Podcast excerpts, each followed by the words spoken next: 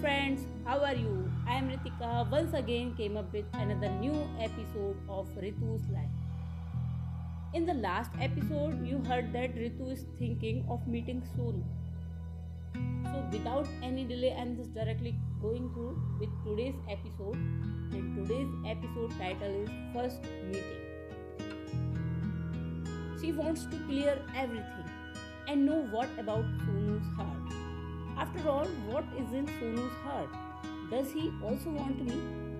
Or just want to pass the time with me? Ritu and Sonu first met in a park.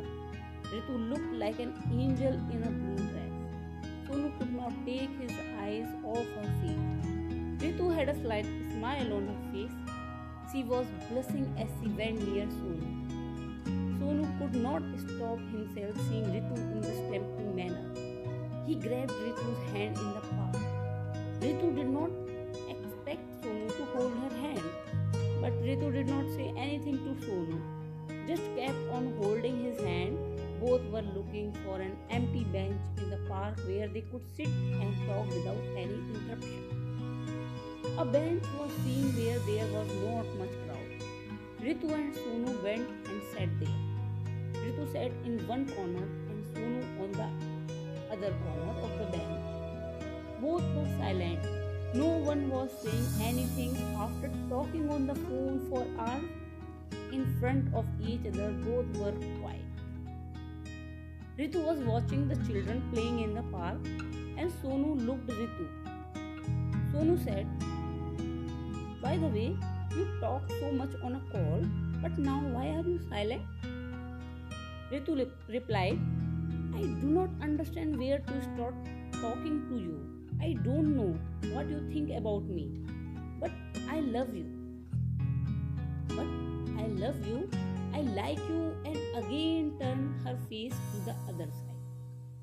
Sonu asked many times to look Ritu in his eyes, but she did not do so.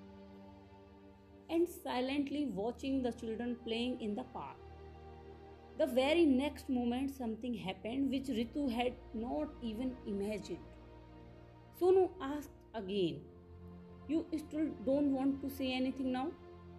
Ritu notices everything but she still did not say anything and kept looking at the other side. Sonu turned Ritu's face toward him with his hands. With one hand held her loose hair and with the other hand pressed on her shoulder. Ritu could not understand what happened to her. She closed her eyes but she was able to feel Sonu's breath and Sonu suddenly kissed on her lips. Ritu don't have any idea about Sonu's eyes, whether it is open or not. But Ritu was looking for the answer to her question in this loving kiss. Sonu pressed Ritu's lips with his lips and Ritu was sitting with her hand on her thighs. She tried to get rid of him, but that grip was so strong that she could not release easily. Now Sonu stopped kissing on her lips, but kept his lips on the lips of Ritu and did not let go of her from his grip. Ritu wanted to get lost in this kiss, but Sonu stopped his reaction. Now Ritu's turn. Ritu held Sonu in her arms and now Ritu started kissing Sonu's lips. They both got lost in each other and also forgot that they were sitting in a public park. Kissing is not considered a good thing in a public place inside India. People start judging you and your upbringing. They believe that it will have a bad effect on their children. But the two lovebirds were completely obvious to this. They were immersed in each other. After about 5 minutes, Ritu opened her eyes and she remembered that she was in this public park. By removing her hand from Sonu's shoulder, Ritu reminded Sonu that they were in the park.